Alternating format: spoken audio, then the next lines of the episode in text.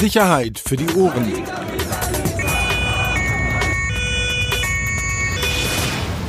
Der Podcast aus Berlin. Herzlich willkommen. Neue Folge Sicherheit für die Ohren. Mitten in der Woche. Wir halten uns ja jetzt nicht mehr an irgendwelche Veröffentlichungstage. Draufgeschissen. Einfach, einfach raus. So, und da du ja wieder mal, also wieder so ein Knallerding wie letzte Woche hast, müssen wir natürlich auch Breaking machen. Das ist so, so fürchterlich, wie du das alles ankündigst. Du, du bist da wieder embedded? So, erzähl mal, was du Ich könnte jetzt schon gehen wieder. Ich, ganz ehrlich, Peter, ich könnte jetzt schon wieder, brauchst ich könnte jetzt schon, es hat sich, hat sich schon im Vorgespräch irgendwie angekündigt, weil du die TikTok nicht verstehst und mich anflaumst, mich anschreist, weil ich an, angeblich im Straßenverkehr in einem Parkhaus nicht anhalte. Lebensgefährliche Situation. War's. Heute Morgen. Ja. Und zack, haben wir wieder die ernste Stimmung. So. Also, was hast du vor heute? Also ich würde gerne, ähm, Ja? Ich würde heute gerne reden. Ähm, ich habe gestern Abend die BPE, die Brennpunkt- und Präsenzeinheit der Berliner Polizei, ähm, begleitet. Und wenn ihr in Berlin wohnt und in der Nähe von den fünf gefährlichen Orten in der Innenstadt unterwegs seid, dann werdet ihr die Beamten früher oder später mal sehen in ihren Weitwarnwesten. Und da würde ich einfach mal zwei, drei Sätze zu sagen, was die machen. Wir haben auch schon mal angekündigt, wollte äh, grad dass sagen, es die genau, gibt, ja- ähm, so ein bisschen. Waren zwei, drei Sachen dabei, die man noch erzählen kann. Äh, Mir war auch fürchterlich, was gleich am Anfang ganz peinlich ist, der Lee wieder aufgefallen. Wir- Wirklich. Eine, eine absurde Peinlichkeit. Ich schäme mich heute noch dafür. Ja, war Ähm, ja erst gestern. Bitte? War ja erst gestern. Ja, immerhin. Dann ähm, sollten wir nochmal einen Nachtrag zum Tempodrom machen. Ähm, da gibt es noch einen neuen Stand. Ja. also zu dem Erschossenen bei der türkischen Comedy. Und dann sollten wir wirklich über noch über eine Posse reden, über eine Posse, die im Tagesspiegel stand, ähm, aufgeschrieben vom Chefredakteur Lorenz Marold. Ähm, da habe ich nochmal zwei, drei Nachfragen gehabt, so an meine Quellen und habe es mir nochmal konkret er, erklären lassen und das ist wirklich absurd. Absurde Geschichte. So und jetzt kommst du äh, und ab jetzt wird wahrscheinlich dieser Podcast von unserer Videoabteilung so geschnitten, dass er auf YouTube veröffentlicht wird. Komm, Nein. Ich würde dich gerne nochmal fragen, du hast ja eine, eine, eine Geschichte gemacht, hier nochmal Thema Zwangsversteigerung, Bushido Arafat, Clan Machno. Da würde ich, äh, habe ich noch ein paar Fragen? ich weiß nicht, ob ich da der Fachmann bin. Doch, ich glaube schon. Ich hatte dann, Ich glaube schon. Und ähm, das andere ist genau, wir haben ja vor ein paar ähm, wenigen Monaten hatten wir ja die Geschichte gemacht, ähm, Erpressungsversuche beziehungsweise Erpressung, Schutzgelderpressung gegen äh, Kapital Bra. Ähm, mein Stand ist, dass, Hallo, Videoabteilung, hört ihr? dass offenbar die hier jetzt Ermittlungen mitschneiden. seitens der Polizei äh, beendet wurden und die Staatsanwaltschaft jetzt entscheidet, ähm, was aus dem Verfahren wird, beziehungsweise wie weiter vorgegangen wird. Und genau, da gibt's noch ein paar Details, die können wir dann ja am Ende oder nachher dann hier nochmal besprechen. Spannend. Ah, da werden sie wieder alle sagen, guck mal hier, der Lia langweilt wieder gleich mit seinen, mit seinen Themen rum und dann kommt der Rosberg und der haut dann wieder die, würd- die viralen Themen Wenn raus. ich Hörer wäre, ich würde nur dir zuhören. ja, halt den ja, klar, So. danke. Warum schämst du dich? Ja, pass auf, ähm, du musst wissen, ich habe den ganzen Kofferraum voller Axel Springer Abreißkalender. Hm? Also die Leute, die das nicht kennen, äh, Axel Springer gibt so zu, zum Verschenken so, so Abreißkalender raus. Ja, da steht auch nicht überall Bild, Welt oder BZ oder so drauf, sondern das sind, äh, das sind halt richtige Packen, ja, Papier, Altpapier mit, mit coolen Sprüchen drauf und äh, wer den einmal hatte, will den eigentlich immer jedes Jahr haben, ne? So, und ich bunkere die immer dann äh, bei uns im Sekretariat, so 10, 20 Stück, ja, weil ich dann viel unterwegs bin und habe immer welche im Kofferraum, ne? Und immer wenn ich jemanden treffe, mit dem ich mich gut verstehe oder mit dem ich mich vielleicht gut verstehen werde oder auch nicht, habe ich so einen Kalender dabei und drücke dem in die Hand, ne? Und Gestern hatte ich ja diese Begleitung und äh, wir haben uns getroffen, äh, Abschnitt 55, äh, Neukölln, äh, Sonnenallee und dann stand ich dann da. Ja, und dann äh, war dieser Chef dieser Gruppe da. Und äh, dem habe ich das gleich in die Hand gedrückt. Habe gesagt, danke, dass wir heute hier mit dabei sein können und so ist ein Springer Abreißkalender und so, ne? Und man muss wissen, der, also der kostet so wenig, dass man den annehmen kann. Also er wäre jetzt auch nicht der erste Polizist gewesen, der ihn, der ihn äh, annimmt, weil der ist genau unter dieser 5-Euro-Geschenke-Grenze. Na, und der sagt, ah, nee, das würde ich jetzt ungern annehmen. Und sofort war die Situation. Die Kollegen vom RBB standen nämlich noch dabei, die waren gestern auch dabei. Oh, und es, das war eine ganz komische Situation. Da schäme ich mich jetzt noch für. Hätte ich nicht so machen sollen. Hätte ich raffen sollen. Hatte ich kein Gespür für, für die Situation. Kennst du das, wenn man dann in so einer Runde steht? Kameramann, Reporter, RBB, Lia, Fotograf und dann er und noch ein Kollege und ich sage, Mensch, hier, danke schon mal, dass wir dabei sein können und so. Nee, nehme ich nicht an. Ah, komische Situation. Ja, aber auch ganz ehrlich, also. Äh, ja, nee, Entschuldigung, sorry, ja, passiert dir natürlich nie. Passiert dir nie. Der Überreporter Rosberg kommt natürlich nie in solche Situationen. Der fange doch gar nicht jetzt an, so abzulenken, aber ich, also, A, was glaubst du im Abreißkalender zu erreichen? Das ist ein Gar nichts, nein, hast? überhaupt nicht, gar nicht. Ich bin halt ein netter Mensch. Ich habe einen Kofferraum voller Kalender und. Ach, das ist doch absolut. Nee, es ist so. Es ist so. Da steht auch nirgendwo meine Telefonnummer drauf, Mann. Es ist einfach nur für die Dienststelle hängt da so ein Kalender. Mann, Mann. Aber weißt du, wer ihn genommen hat? Mit, Samariter mit wer hat ihn genommen am Ende? RBB-Kollege. Ja, genau. Ehrlich? Ja. ja, der hat sich gefreut. Den rufe ich an demnächst. Oh, eine Geschichte für dich. Also, war eine ganz. Aber ich habe dann ähm, während der Begleitung das alles noch gerettet. Naja. Hast du? Ja, ja, ja. Das war, Schön. das war gut. Ja. Und hast du auch inhaltlich da was erlebt oder war das eigentlich? Nee, das war eigentlich die Hauptgeschichte. weißt du, woran mich das erinnert? Werde ich nie vergessen ich habe mich einmal mit einem, also einmal habe ich mich einmal mit einem Staatsanwalt getroffen und kam ähm, schon ein paar Jahre her. Und ich war bei Butterlindner vorher. Gut. Ohne Scheiß. Und hast du Bulette dabei, ja? Nein, und habe wirklich gedacht, also auch was, ähm, ich habe es ja gut gemeint, also genau wie du. Völlig uneigennützig habe ich das gut gemeint, Wirklich? also weil man ja ein netter Mensch ist. Und ich habe, ähm, die haben so sehr, sehr leckere Kuchen und so kleine ähm, Parts und so. Also wirklich ganz mhm. toll. Und dann habe ich ein paar mitgebracht. Zum Gespräch? Zum Gespräch. So, aber wirklich halt gut gemeint, habe nicht drüber nachgedacht auch. Und dann, und dann saßen, packte ich das aus. Und dann dachte er, das ist wirklich sehr nett gemeint. Aber haben Sie die Quittung dabei? Ich so, wie die Quittung dabei? Was denn für eine Quittung? Naja, von Butterlinde. Wieso denn? Naja, ich gehe manchmal da auch einkaufen und ich weiß, dass manche von diesen Teilen halt eben auch entsprechen. Ich würde es gern sehen einmal. Ich sag, ehrlich, sollen wir jetzt wirklich wissen, wie teuer das Stückchen da war, was sie gleich essen werden? Ja. Ja, hat draufgeschaut und hat er gegessen. Oh. Dass es eben unter den 5 Euro ist. Ja, genau. Ja. Ja, krass, ja. Gut. Ja, aber bei dir hat er wenigstens gegessen. Ja, ich habe es auch ja, nicht vom RBG gemacht. oder vom Spiegelkollegen oder vom Fokuskollegen, Mann. Äh, ja. So. Ja, im Prinzip. Also jetzt ganz ehrlich, ähm, egal was ihr euch zu dieser Truppe erzählen, äh, wir wissen, wir kennen das aus dem Podcast. Äh, Frau Slowik hat irgendwann mal, also die Polizeipräsidentin in Berlin hat irgendwann mal den Slogan ausgegeben. Sie möchte auch was für die gefühlte Sicherheit tun in dieser Stadt. Und gefühlte Sicherheit bedeutet für die Bürger, sie müssen Polizei auf den Straßen sehen. Und am Ende ist die BPE nichts anderes als die Umsetzung dieses Gedankens gefühlte Sicherheit zu vermitteln. Wofür Nämlich, steht das nochmal, BP? Äh, Brennpunkt und Präsenzeinheit. Das heißt tatsächlich, diese Beamten, zurzeit sind es 65, die sitzen alle in Altmoabit in Mitte, die sind, äh, die fahren in die Kieze, also da, wo wir, das, was wir so als Kriminalität belastete Orte kennen, seitens der Polizei, Warschauer Brücke, RAW-Gelände, Görlitzer Park, Cottbusser Tor, Hermannstraße, steigen da aus aus ihren Autos und gehen dann zu Fuß durch die Straßen oder fahren ÖPNV also, und es ist keine, es ist, ich glaube, die Vorstellung auch hier im Haus war am Anfang so, Mensch, das ist ein neues Rollkommando, weißt du, die kommen irgendwo hin und jagen die Dealer, die treiben die vor ja, sich her und so. Nein, das ist ja totaler Quatsch. Nein, überhaupt nicht. Das sind normale Polizisten, die normal zusammengewürfelt, das ist auch spannend, Abschnittsleute, Einsatzhundertschaft, Verkehrskontrolldienst, einmal alle zusammen, jeder irgendwie auch so ein Experte ähm, und die wirklich latschen durch die Straßen zu Fuß, sind sichtbar, haben also wirklich diese Westen an, weit waren Westen, ähm, die erkennst du halt auf drei Kilometer. Und jeder Dealer, der das auf drei Kilometer sieht, fängt halt an zu rennen.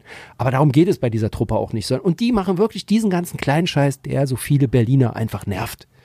Da, weißt du, wird äh, gedealt, das, das wird äh, dann eine schmutzige Ecke, da gehen die dazwischen. Der grölt irgendwie rum, der wird mal kontrolliert. Also dieses tatsächlich, diese, diese äh, Abschnittsarbeit, die findet dort statt. Und keiner ist sich dafür irgendwas zu schade. Also wir waren ähm, gestern unterwegs, Körnerpark, waren aber genauso dann in der U-Bahn unterwegs, waren dann aber auch genauso oberirdisch, haben eine Verkehrskontrolle gemacht und das alles innerhalb von drei, vier Stunden. Ah, das, es war jetzt nichts, was mich äh, irgendwie von, von den Geschichten so aus den, aus den Socken gehauen hat, weil man muss auch sagen, es war halt ein Dienstag. Dienstagnachmittag, also ich meine, was, was willst du erwarten?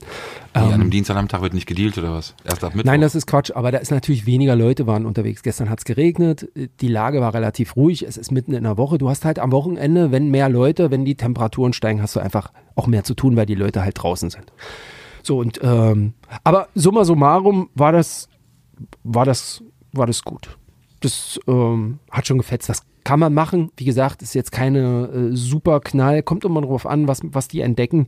Ähm, aber sie zeigen sich, die werden angesprochen, sie werden gesehen und sie gucken halt auch hin. Gab es irgendwelche Reaktionen seitens Anwohner oder so? Also Ja, irgendwas nach klar. dem Motto, Also was immer hey, kommt, super. ist immer, ja, was immer kommt, ist, ah, ist, was ist denn jetzt hier los? Ist hier jetzt ein Polizeieinsatz? Also im Körnerpark zum Beispiel. Da standen dann halt irgendwie so drei, vier Gestalten in der Ecke. Da hast du schon gesehen, oh, pff, pff, so. Das sind jetzt keine Dealer und der eine hatte so ein bisschen Marihuana dabei, über 50 dass da, dass man da was findet, das lag irgendwie auf der Hand irgendwie. Und da kamen dann schon auch mehrere, ne? Und äh, also insgesamt vier, drei oder vier, die wirklich auf uns zukamen oder auf den Chef Astrat, der mit dabei war. Und dann sagten, was ist denn hier los? Was ist denn die ganze Polizei, die armen Leute da? Also was, was, was soll das jetzt hier alles? Ne? Und der hat es dann aber erklärt, Mensch, wir sind die und wir sind zu Fuß unterwegs. Und der eine sagte dann, naja, warum kümmert ihr euch denn nicht mal um, um die richtigen Dealer? Ja, die jetzt gerade, wenn ihr hier seid, irgendwie na- auf der U8 dealen. Ne? Und dann sagte er, naja, wir sind jetzt hier zu fünft, äh, der andere Trupp ist vielleicht auch gerade da unterwegs, aber wir können halt auch nur an einer Stelle sein. Also wir versuchen schon, ne? Ähm, Und dann gab es noch ähm, so eine ältere Dame, eine Omi, würde man sagen, die dann sagte, ach schön, dass, das- dass, dass, dass sie hier sind, das schafft schon irgendwie Sicherheit. Und dann auch, du kennst die jungen, engagierten Frauen in Neukölln und Kreuzberg, die dann kann, was soll denn das hier, die ganze Polizei? Sie sich dann eher bedroht fühlen von der Situation, wenn da plötzlich jetzt so, so ein Trupp äh, Uniformierte da ist. Wie gesagt, die Truppe war auch ganz gut. Einmal äh, ein ehemaliger Mitarbeiter des Social Media Teams, der sehr kameratauglich war, ob seiner Vorgeschichte. Und Herr von Dobrowolski kennen auch einige äh, von Twitter, Polizei Grün e.V., ähm, der offensichtlich auch überrascht war, dass er eine Pressebegleitung hatte, also dass die Presse dabei war an diesem Tag und dass ich dabei war. Und ich war auch überrascht, dass er dabei war. Ich musste auch erst ein paar Mal Twitter-Bild irgendwie abgleichen. Und als wir uns dann vorgestellt haben, war mir klar, ja, ja, das ist er. War spannend. Das ist äh, halt wirklich reine Straßenarbeit. Highlight war ähm, bei der Verkehrskontrolle irgendwie am Ende auch irgendwie so ein Hamm Mercedes voll besetzt, so ein SUV. Ähm, da ging gar nichts mehr. Der vom, der Experte, der Verkehrsexperte hat, den, hat ihm die Motorhaube aufgemacht und hat gesagt, nee, nee, ich glaube, der bleibt stehen. Und die saßen da, die wollten gerade zurück nach Hamm. Der ganze Kofferraum war voller Tüten. Es war alles gepackt. Die, die kamen nicht aus dieser Stadt, die waren offensichtlich nur zu Besuch hier. Und der hat gesagt, nee, der fährt nicht weiter. Und dann sagt er, ähm, wir würden den Mercedes jetzt mitnehmen, Gutachten und so. Sagt der Fahrer, nee, nee. Ja, dann sagt er, dann müssen wir jetzt einen Richter anrufen. Und der entscheidet dann, ja. Also Richter angerufen und dann kam die Beschlagnahme, dann kam der Abschlepper und dann standen diese vier Insassen dann da. Irgendwie Mutti, Vati, zwei Kinder, 24.000 Tüten. Und dann standen sie da irgendwo auf der Hermannstraße und mussten irgendwie zum Hauptbahnhof kommen, weil sie dann mit dem Zug nach Hamm zurück sind. Bitter. Aber Ja. so ist es. Aber ganz ehrlich, wenn so einer, wo die Bremsen nicht funktionieren, dann hinter dir ans Stauende, weißt du, dir reinknallt. Also ich bin froh, dass der weg war. Also so, so blöd, wie es war und so überrascht, wie sie geguckt haben. Ne? Aber naja. Also insgesamt eine, eine ganz angenehme Schicht. Ähm, oh, und da war da noch dieser große SUV von dieser, von dieser Dame, schwarz, Kopftuch. Das war so, ich war sofort bei Vorblocks. Und der hatte so ganz, kennst du diese, diese Felgen, wo, wo du wirklich, also diese schwarz-Metallic-Felgen, doch kennst du, und dann hatte der nur noch so ganz wenig Reifen. Also so, so richtig getunte Dinger. Und sie wurde dann rausgezogen, äh, weil sie telefoniert hatte. Ähm, und der Beamte mit der Kelle sagte dann bitte einmal hier rechts, äh, also einmal hier links, also stand auf der Fahrbahn, einmal links ranfahren. Und sie fuhr frontal gegen diesen hohen Bordstein, gegen diesen 15, 15 20 Zentimeter Bordstein. Und du hast richtig die, in die Gesichter der Polizisten geguckt und sie alle, oh, das war so richtig so, oh, weißt du, wenn so eine Pampelmuse beißt aus Versehen. Oh, das tat so richtig weh. Naja, das war die BPE. Nett. Der ABB ist um 17 Uhr gegangen, ich 20 Uhr. Super. Mhm. So. Tempodrom? Ja, Tempodrom. Kommen wir zu den ernsten Themen. Wir hatten äh, uns im letzten Podcast drüber unterhalten. Also offensichtlich eine Auseinandersetzung am vergangenen Freitagnacht. Freitag, Freitagabend, genau, Freitagabend. vom Tempodrom, Veranstaltungsort in Berlin. Richtig, da gab es eine türkische Satire-Show. eine, genau, es gab eine Comedy-Show, danach Nein, Schießerei. ich, wir erklären das jetzt bitte. Atme. Du musst, du musst generell mehr atmen. Da gab es eine Schießerei. Ähm, ein, ein Mann ist gestorben und äh, weitere wurden verletzt. Vier, glaube ich. Ähm, Täter flüchtig. Jetzt ist auch bekannt, wer derjenige war. Ähm, wir waren gerade mit Kollegen auch bei der Familie ähm, in irgendwo an der Hermannstraße im Hinterhaus wohnt der. Ganz netter Mensch. Hat mit beiden Familien leider gar nichts zu tun. Also hat, ähm, kennt beide Familien, war auch mit der einen Familie da, aber hat in der Auseinandersetzung überhaupt keine Rolle gespielt. Das heißt, der Verstorbene, Der Verstorbene. der war zwar in Begleitung, Der war, äh, war, also entweder ist er mit raus, als die eine Familie draußen Stress gemacht hat und die andere Familie ist mit, äh, ist rausgekommen, oder er war mit bei denjenigen, die zum Eingang, das ist noch nicht ganz klar, ist ja auch noch früh am Tag, ähm, was die Recherche angeht, aber er war mit dabei und ähm, beide Seiten bestätigen aber, dass der nicht irgendwie irgendwas mit dieser Auseinandersetzung zu tun hatte. Er kommt auch nicht aus einer dieser Städte von diesen kurdischen Familien.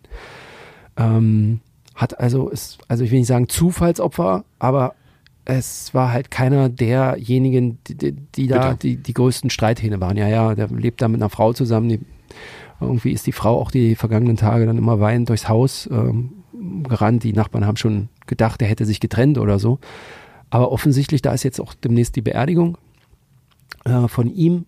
Das wird auch nochmal spannend. Wer kommt denn da? Kommen da jetzt auch die beiden Familien? Ich glaube, das wird in jedem Fall auch nochmal polizeirelevant. der ist ja schon polizeirelevant geworden in den letzten Tagen. Also es gab mindestens eine, wenn nicht sogar zwei äh, körperliche Auseinandersetzungen auch im, im Nachgang Ich der, glaube, am der Samstag noch, ne? Schießerei, genau. Und offenbar äh, gestern Abend oder vorgestern Abend nochmal, alles da oben in Neukölln, Flughafen Fulda-Straße. Flughafen geht's. wo auch ein Café sich befindet, ähm, eine der beteiligten Familien und eben auch Beteiligte der Familien dort wohnen und dann eben entweder zufällig aufeinander äh, gestoßen sind oder getroffen sind und es dann körperliche Auseinandersetzungen gab oder ähm, bewusst.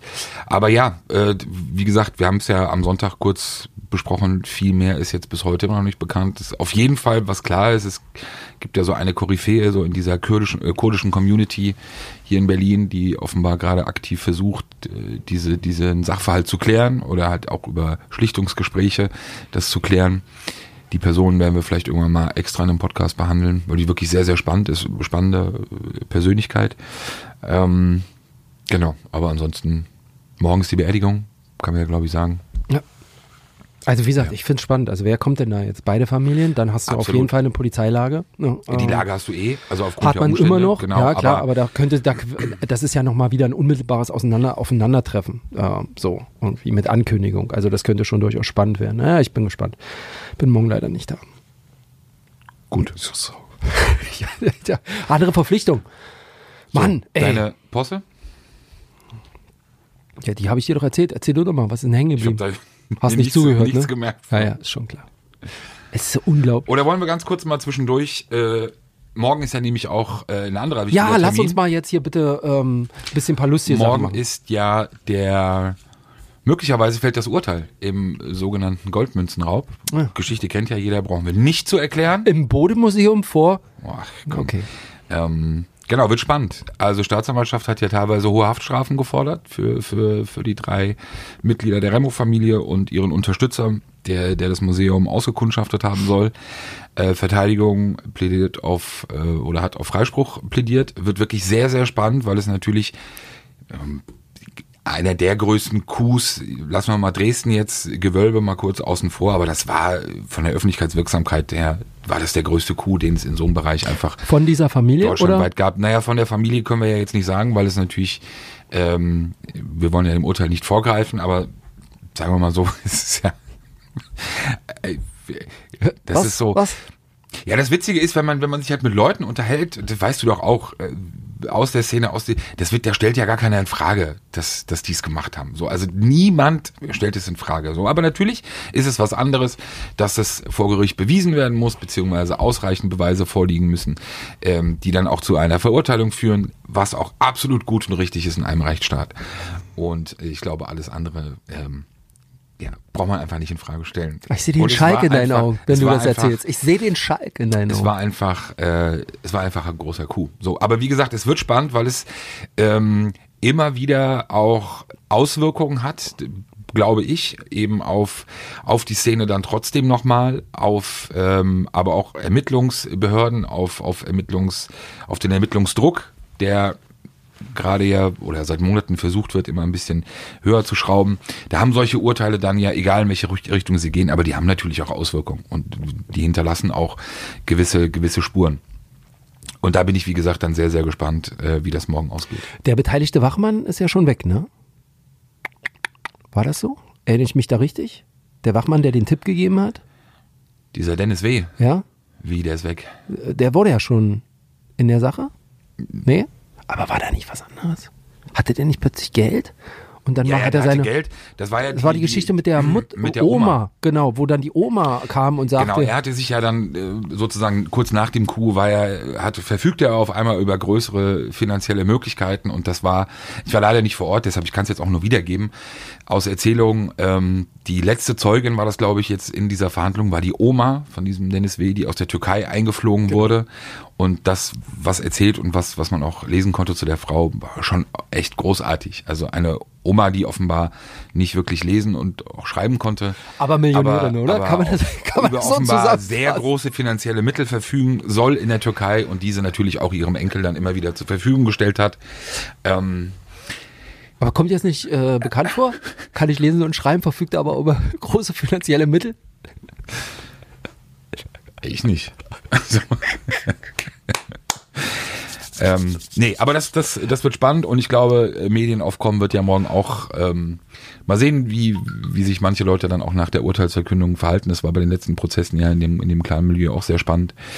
Genau, da schauen wir mal, was da morgen Aber du bist doch gar nicht da und ich auch nicht. Was, was, was sind wir überhaupt für Reporter oder gehst du hin?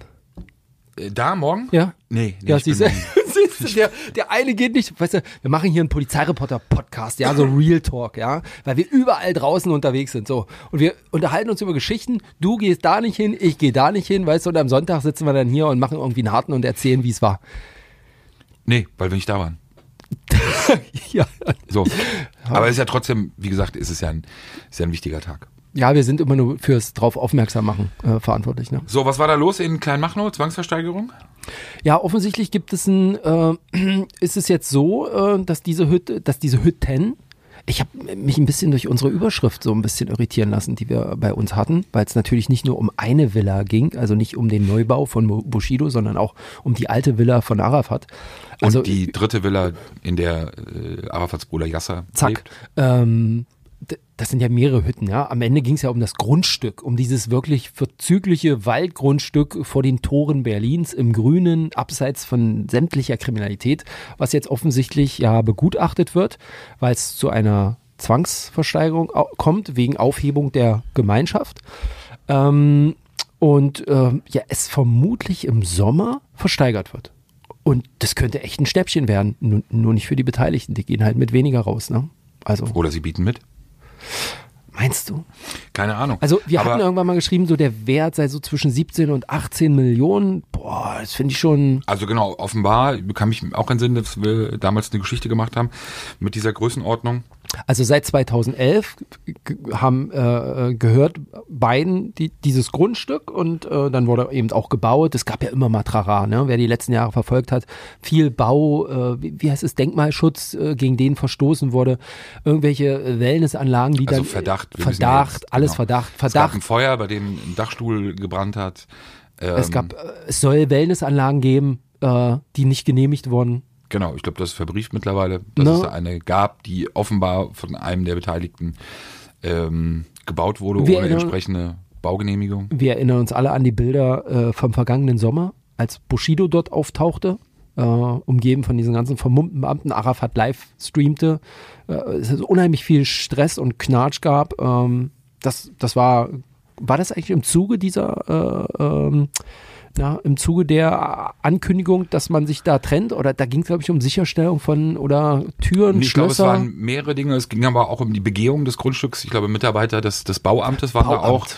waren da auch vor Ort und ich äh, meine mich zu, ent, zu erinnern, dass es da eben auch um diese Wellnessanlage ging, die unterirdisch gebaut worden sein soll von Arafat äh, im Wert von knapp irgendwie einer Million ähm, laut Ermittlungsakten und dass man die sich dann sozusagen begutachten wollte. Es ist halt natürlich, äh, deshalb war ich überrascht, als ich die Geschichte von dir gesehen hatte, das ist natürlich ähm, wirklich nochmal, weil es ja schon auch ruhig war in den letzten Wochen, Monaten oder ruhiger, dass man dadurch ja dann wirklich sieht, was dann sozusagen da so alles im Hintergrund immer noch passiert. Ja, aber ganz ehrlich, da packst du dir so ein Thema, also wie kommt jetzt so eine Geschichte zustande? Also mich ruft keiner an. Irgendwann erinnerst du dich, Mensch, was passiert eigentlich mit der Hütte und wa- wa- was macht man, wenn man so eine Hütte loswerden will und man kann sich nicht einigen, dann wird, das ist wie bei Eheleuten, dann wird so ein Ding irgendwann zwangsversteigert. Ja, so, zack. Und dann gehört auch nicht viel dazu, einmal beim Amtsgericht irgendwie anzurufen, eine E-Mail mit fünf Fragen zu schreiben und das beantwortet zu kriegen. Und fertig ist die Geschichte. Das ist Genau. ne- normal. Also dafür aber das brauche ich Ergebnis jetzt. fand ich überraschend. Ich fand das Ergebnis wirklich sehr Aber ehrlich. warum? Was überrascht dich naja, da? was heißt überraschend? Aber es ist ja sozusagen eine, eine, eine äh, letztinstanzliche Entscheidung, die natürlich in diesem Konflikt äh, auf jeden Fall nochmal für äh, massiven Zündstoff sorgt. Also, Weil man offensichtlich davon ausgehen kann, dass Arafat seine Hütte behalten wollte. Ja klar, also alles ließ ja darauf hindeuten und, und war ja so auch zu vernehmen.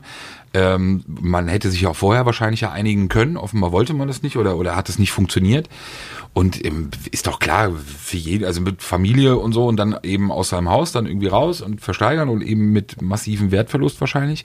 Ich glaube, da muss man ja kein Experte zu sein, um natürlich zu wissen, dass das nochmal sozusagen diese ganze Situation ähm, befeuern wird, beziehungsweise dass diese äh, Sicherheitsmaßnahmen vielleicht nochmal so auch verstärkt werden, keine Ahnung. Aber das sind auf jeden Fall, denke ich, nochmal, das ist das, was ich meinte, eben, dass das so so vieles passiert, was man in der Öffentlichkeit jetzt gar nicht so mitbekommt und eben halt durch solche Entscheidungen dann ähm, man dann sieht, ah, okay, da ist ja doch noch einiges, das abzuarbeiten ist da offenbar. Und wie lange sich das ja auch hinzieht. Nach und nach. Wir nähern uns ja wahrscheinlich auch irgendwelchen Prozessen zwischen den beiden an. Ja, schauen wir mal. So, willst du die Posse jetzt mal kurz erzählen? Das Ist ist die krass, jetzt wie wir über- das hier so abarbeiten. Wie Darf viele Minuten haben wir? 26? Ja, mach, komm. Da, da, komm, rotze den Scheiß nochmal jetzt runter. Ich will rauchen jetzt, komm, mach. Deswegen bist du so nervös. Ich bin nicht nervös, ich will einfach nur rauchen. Geh doch schnell. Ich erzähle hier in der Zwischenzeit alleine, mach meinen Podcast und äh, Mach doch raus. Ich habe dir auch davon erzählt. Pass auf. Letztendlich, äh, ich erzähle es jetzt mal chronologisch oder soll ich gleich mit den besten anfangen? eine rauchen gehen, oder?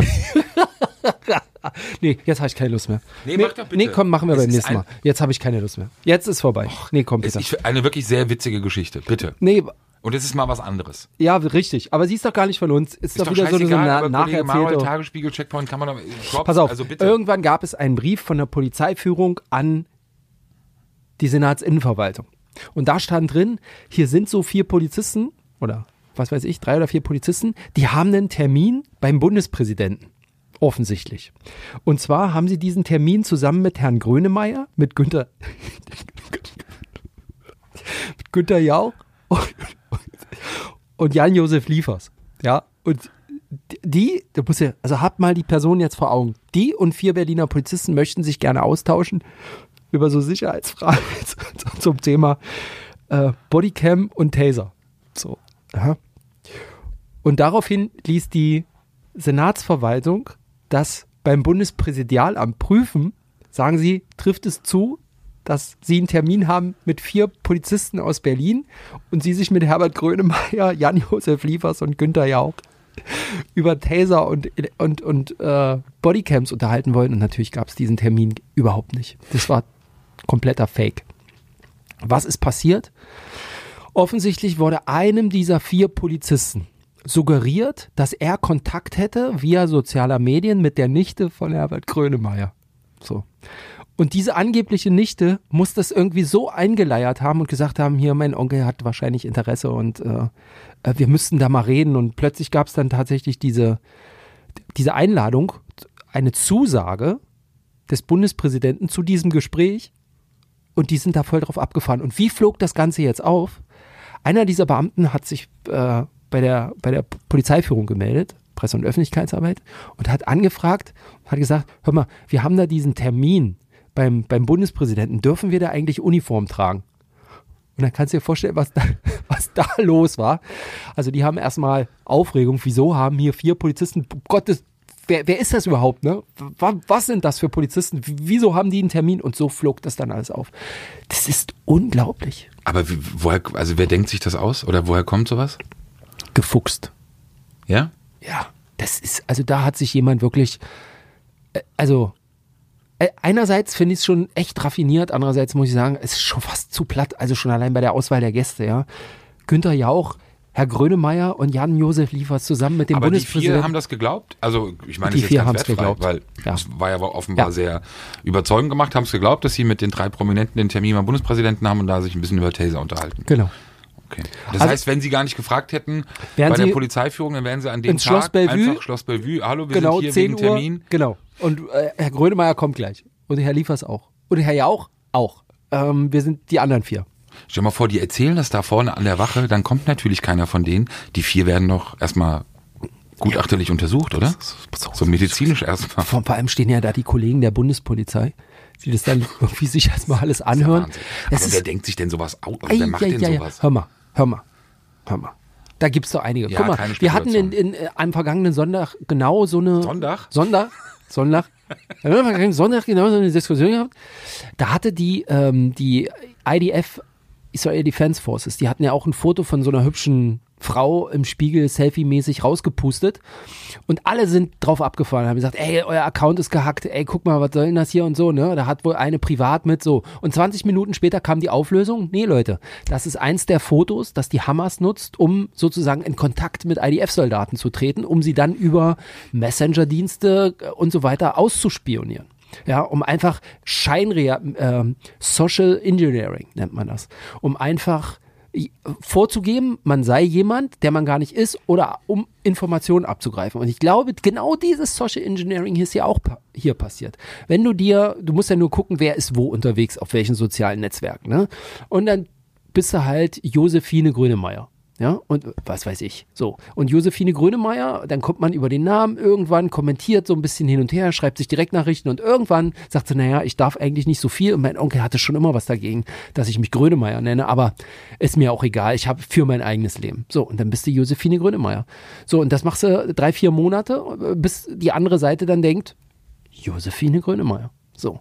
Und dann sagt Josephine, du, ich habe mich mit meinem Onkel mal unterhalten und der findet das Thema super spannend. Der hat gleich auch angerufen. Und Jan-Josef Liefers. Und den Bundespräsidenten. Und du bist herzlich eingeladen. Und drei weitere Kollegen. Ja, aber ganz ehrlich, der muss doch derjenige, der sich das überlegt hat, auch nicht ganz alle Latten am Zaun haben. Es ist, äh, finde ich, zu irre. Mit, aber mit was sich die Behörde so rumplagen muss, ne? Ja. Vor allem wie peinlich auch, ne? Also Sen-In schreibt dann, also Senatsverwaltung für Inneres schreibt ans Bundespräsidialamt und sagt hier, äh, der Termin mit unseren vier Polizisten können wir da nochmal reden und Steinmeiers Büro sagt, es gibt gar keinen Termin. Es gibt gar keinen Termin, genau. Ja, Überleitung das, zum letzten äh, Thema. Es gibt noch keinen Termin. Also, äh, wie angekündigt, genau am, am Anfang, also die Ermittlungen in der, in, im, in der Schutzgelderpressung gegenüber Capi, Capital Bra. Willst du kurz erklären, wer das ist? Nee, oder? Ähm, warte mal, ich gucke kurz auf TikTok und lese die Bio. sind jetzt seitens des LKA eingestellt. Das heißt, die Staatsanwaltschaft wird jetzt entscheiden, wie es weitergeht. Anklage ja oder nein. Ähm, ist sehr, sehr, wirklich sehr, sehr spannend, was man da hört, äh, was, was diese Ermittlungen angeht. Ähm, offenbar waren auch nicht nur ähm, Capi, Capital Bra, betroffen von der, von den Erpressungsversuchen, die es offenbar bis zum Ende blieben, also Versuche, sondern auch äh, sein Kompagnon Samra, äh, auch ja bekannter Rapper. Jedenfalls gibt es Zeugenaussagen, die offenbar belegen, ähm, dass diejenigen, die auf das Geld von Kapi aus waren, eben auch äh, deutlich gemacht haben, dass es ihnen nicht nur um Kapis Geld geht oder Einnahmen geht, sondern auch um die Einnahmen oder Geld von Samra. Kannst du noch einmal äh, klarziehen, woher deine Informationen stammen? Nein. Also ähm, die Geschichte ist im Endeffekt so, wie wir es auch im Oktober berichtet haben. Ähm, Kapi hat sich irgendwann äh, bei der Polizei gemeldet und ähm, hat dann auch bei der Polizei, ich glaube, insgesamt drei Aussagen dazu gemacht, dass er erpresst wird, dass äh, er eben erpresst wird von Leuten, die oder deren Umfeld er auch kennt, die auch schon länger kennt. Das hat auch mit seinem ersten großen oder größerem Label eben zu tun, äh, die Team Kuku, äh, was ja viele dann noch kennen aus der Szene aus, aus, aus Berlin, aus, aus dem Wedding. Ähm, weil die wiederum mit dieser Familie, Miri, Schrägstrich, Elsein, das ist ein bisschen kompliziert äh, in diesem Fall, eben auch damals schon verbandelt gewesen sein sollen, beziehungsweise auch Sicherheitsdienst und Security gemacht haben soll bei Kapi-Konzerten. So, und aus diesem Dunstkreis sollen diese Personen stammen. Es geht um zwei namentlich, gegen die ermittelt wird, aktuell immer noch logischerweise, weil sie eben auf unterschiedliche Art und Weise versucht haben, an Geld zu kommen, das ihnen ähm, auch laut Ermittler nicht zusteht. Geht es um hohe Beträge, geht es einmal um Einmalzahlungen von 500.000 und dann aber auch um Summen, die in den Millionenbereich gehen. Da geht es um prozentuale, äh, prozentuale Beteiligung an den Einnahmen von Kapi. Und dann ist es so, dass natürlich sehr viele Leute in dem Verfahren äh, befragt worden sind. Viele haben keine Angaben gemacht, wie das halt so ist in diesen Verfahren. Ähm, irgendwann, das ist jetzt noch das, was, glaube ich, entscheidend oder mitentscheidend sein wird am Ende, der, der enge Kontakt, den Kapi eben dann eine Zeit lang zu der Polizei oder zum LKA hatte, ist dann irgendwann eingeschlafen. Also er war auch offenbar nicht mehr erreichbar für die Behörde und auch für das LKA.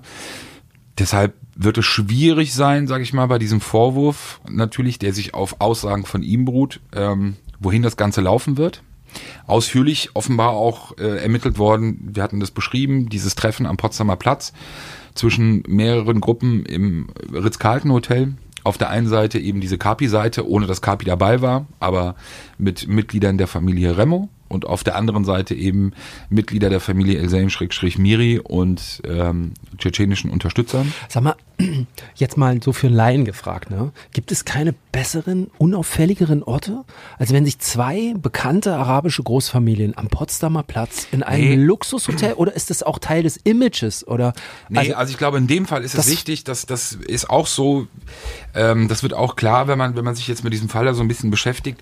Wir können nicht davon sprechen, dass die beiden Elsein, Schrägstrich Miris, wirklich zu den Elsains gehören, von denen wir sonst sprechen. Die tragen den Nachnamen, aber das ist jetzt nicht die Truppe zum Beispiel auch um Mahmoud Elsain, also den die ja viele noch kennen. Ähm, das, das funktioniert so nicht. Die kennen sich untereinander, alle, ja, auch alle Beteiligten. Das wird auch deutlich oder ist offenbar deutlich geworden aus den, aus den Ermittlungen. Aber ähm, deshalb ist es für diese Geschichte, warum Ritz-Karten eben wichtig, trotzdem war da halt eine große Portion Misstrauen. Eben, weil man eben jetzt nicht auf irgendeiner Geschäftsebene, so wie mit den anderen Ilsains vielleicht, sich länger und besser kennt und dann auch vielleicht irgendwie eine andere Ortschaft genommen hätte, ähm, sondern ich glaube, dass es wichtig war, eine Ortschaft zu wählen. Da spielen die Tschetschenen halt schon auch eine Rolle, also als Unterstützer der Ilsains, ähm, eine Örtlichkeit zu nehmen, die halt schon auch öffentlichkeitswirksam ist. Dass du weißt, da kannst du jetzt erstmal nichts machen. Also da passiert jetzt erstmal nichts. Und es ist ja auch nicht das erste Treffen gewesen. Es gab ja vorher schon ein Treffen zwischen diesen Gruppierungen und dieses Treffen soll ja schon auch sehr, sehr, sehr angespannt gewesen sein. Jetzt nochmal. Ähm, man kann in dieses Hotel reingehen und setzt sich dann in die Lobby und, und Lobby, kann es gibt ja auch eine Bar, äh, okay. es gibt ja Barbereich sozusagen. Das ist da alles öffentlich. Also da mu das muss man klar. nicht anmelden oder man muss auch klar. kein Zimmer da haben, sondern Nein. da ist genügend Platz und dann kann man da Platz nehmen und drei Kaffee bestellen für 150 Euro und dann Quatsch. Genau. Okay, genau. alles klar. Und dann äh, nochmal zur Erklärung, aber viele werden das ja auch mitbekommen haben, äh, Ashraf Ramo ist ja sozusagen Wegbegleiter von Capital Bra geworden und war es auch, ähm, ist mit ihm offenbar auch immer noch geschäftlich verbandelt sozusagen und hat, dann, e-, hat dann eben auch, ja, kann man so sagen dann wahrscheinlich, äh, wird dann, hat dann eben auch für ihn sozusagen gesprochen. Kapi war ja bei diesen Treffen nicht dabei, wo es um ihn selbst aber ging und äh, hat das sozusagen in die Hand genommen mit seinem, mit seinen Brüdern die eben auch bei der Veranstaltung waren und versucht haben eben sozusagen da eine Klärung hinzubekommen, dass natürlich da kein Geld fließt, so und dass es auch gar keinen Grund gibt. Und all klar ist, ähm, weil ja natürlich viele dann auch damals so ein bisschen gelacht haben und auch Kapi das ja auch so ein bisschen lächerlich gemacht hat, natürlich wahrscheinlich aus Imagegründen, aber eindeutig ist, ähm, das ist jetzt klar geworden, also auch zum Ende dieser, dieser Ermittlung, unabhängig davon, was draus wird. Aber Ende Oktober, November muss die Lage wirklich extrem ernst gewesen sein. Also das, was alle äußern, viele haben sich dazu gar nicht geäußert. Ashraf Ramo zum Beispiel hat gar keine Angaben gemacht bei seiner Zeugenvernehmung offenbar. Aber alle haben schon den Eindruck vermittelt, alle Beteiligten, dass es wirklich eine sehr, sehr ernste Situation ist und die Polizei vor allem hat es auch sehr ernst genommen, weil sie wirklich mehrfach auch die Leute darauf hingewiesen hat, dass man es nicht hinnehmen wird, dass es ähm, irgendwelche Art von Klärungsversuchen oder Auseinandersetzungen, Streitigkeiten, dass man sie akzeptieren wird, sondern dass einzig und allein die Polizei dafür da ist, wenn es solche Situationen gibt, die die klären und aufklären wollen. Ähm, also es muss schon wirklich eine sehr und eine Person hat es auch, soll es auch gesagt haben, ähm, von der man es, glaube ich, nicht so vermutet hätte, dass er wirklich auch um sein eigenes Leben fürchtet. Es ist auch mehreren Personen Personenschutz angeboten worden in dieser Phase. Alle Personen haben das abgelehnt, auch Kapi, wie wir das auch damals schon gesagt Ja, haben. das kannst du auch nicht, also die Ähm. ganze Welt hat über, also die ganze, viele in der Hip-Hop-Welt haben über Bushido oder lachen über Bushido und seine Personenschützer und dann kommst du mit der gleichen Truppe. Ja, schwierig.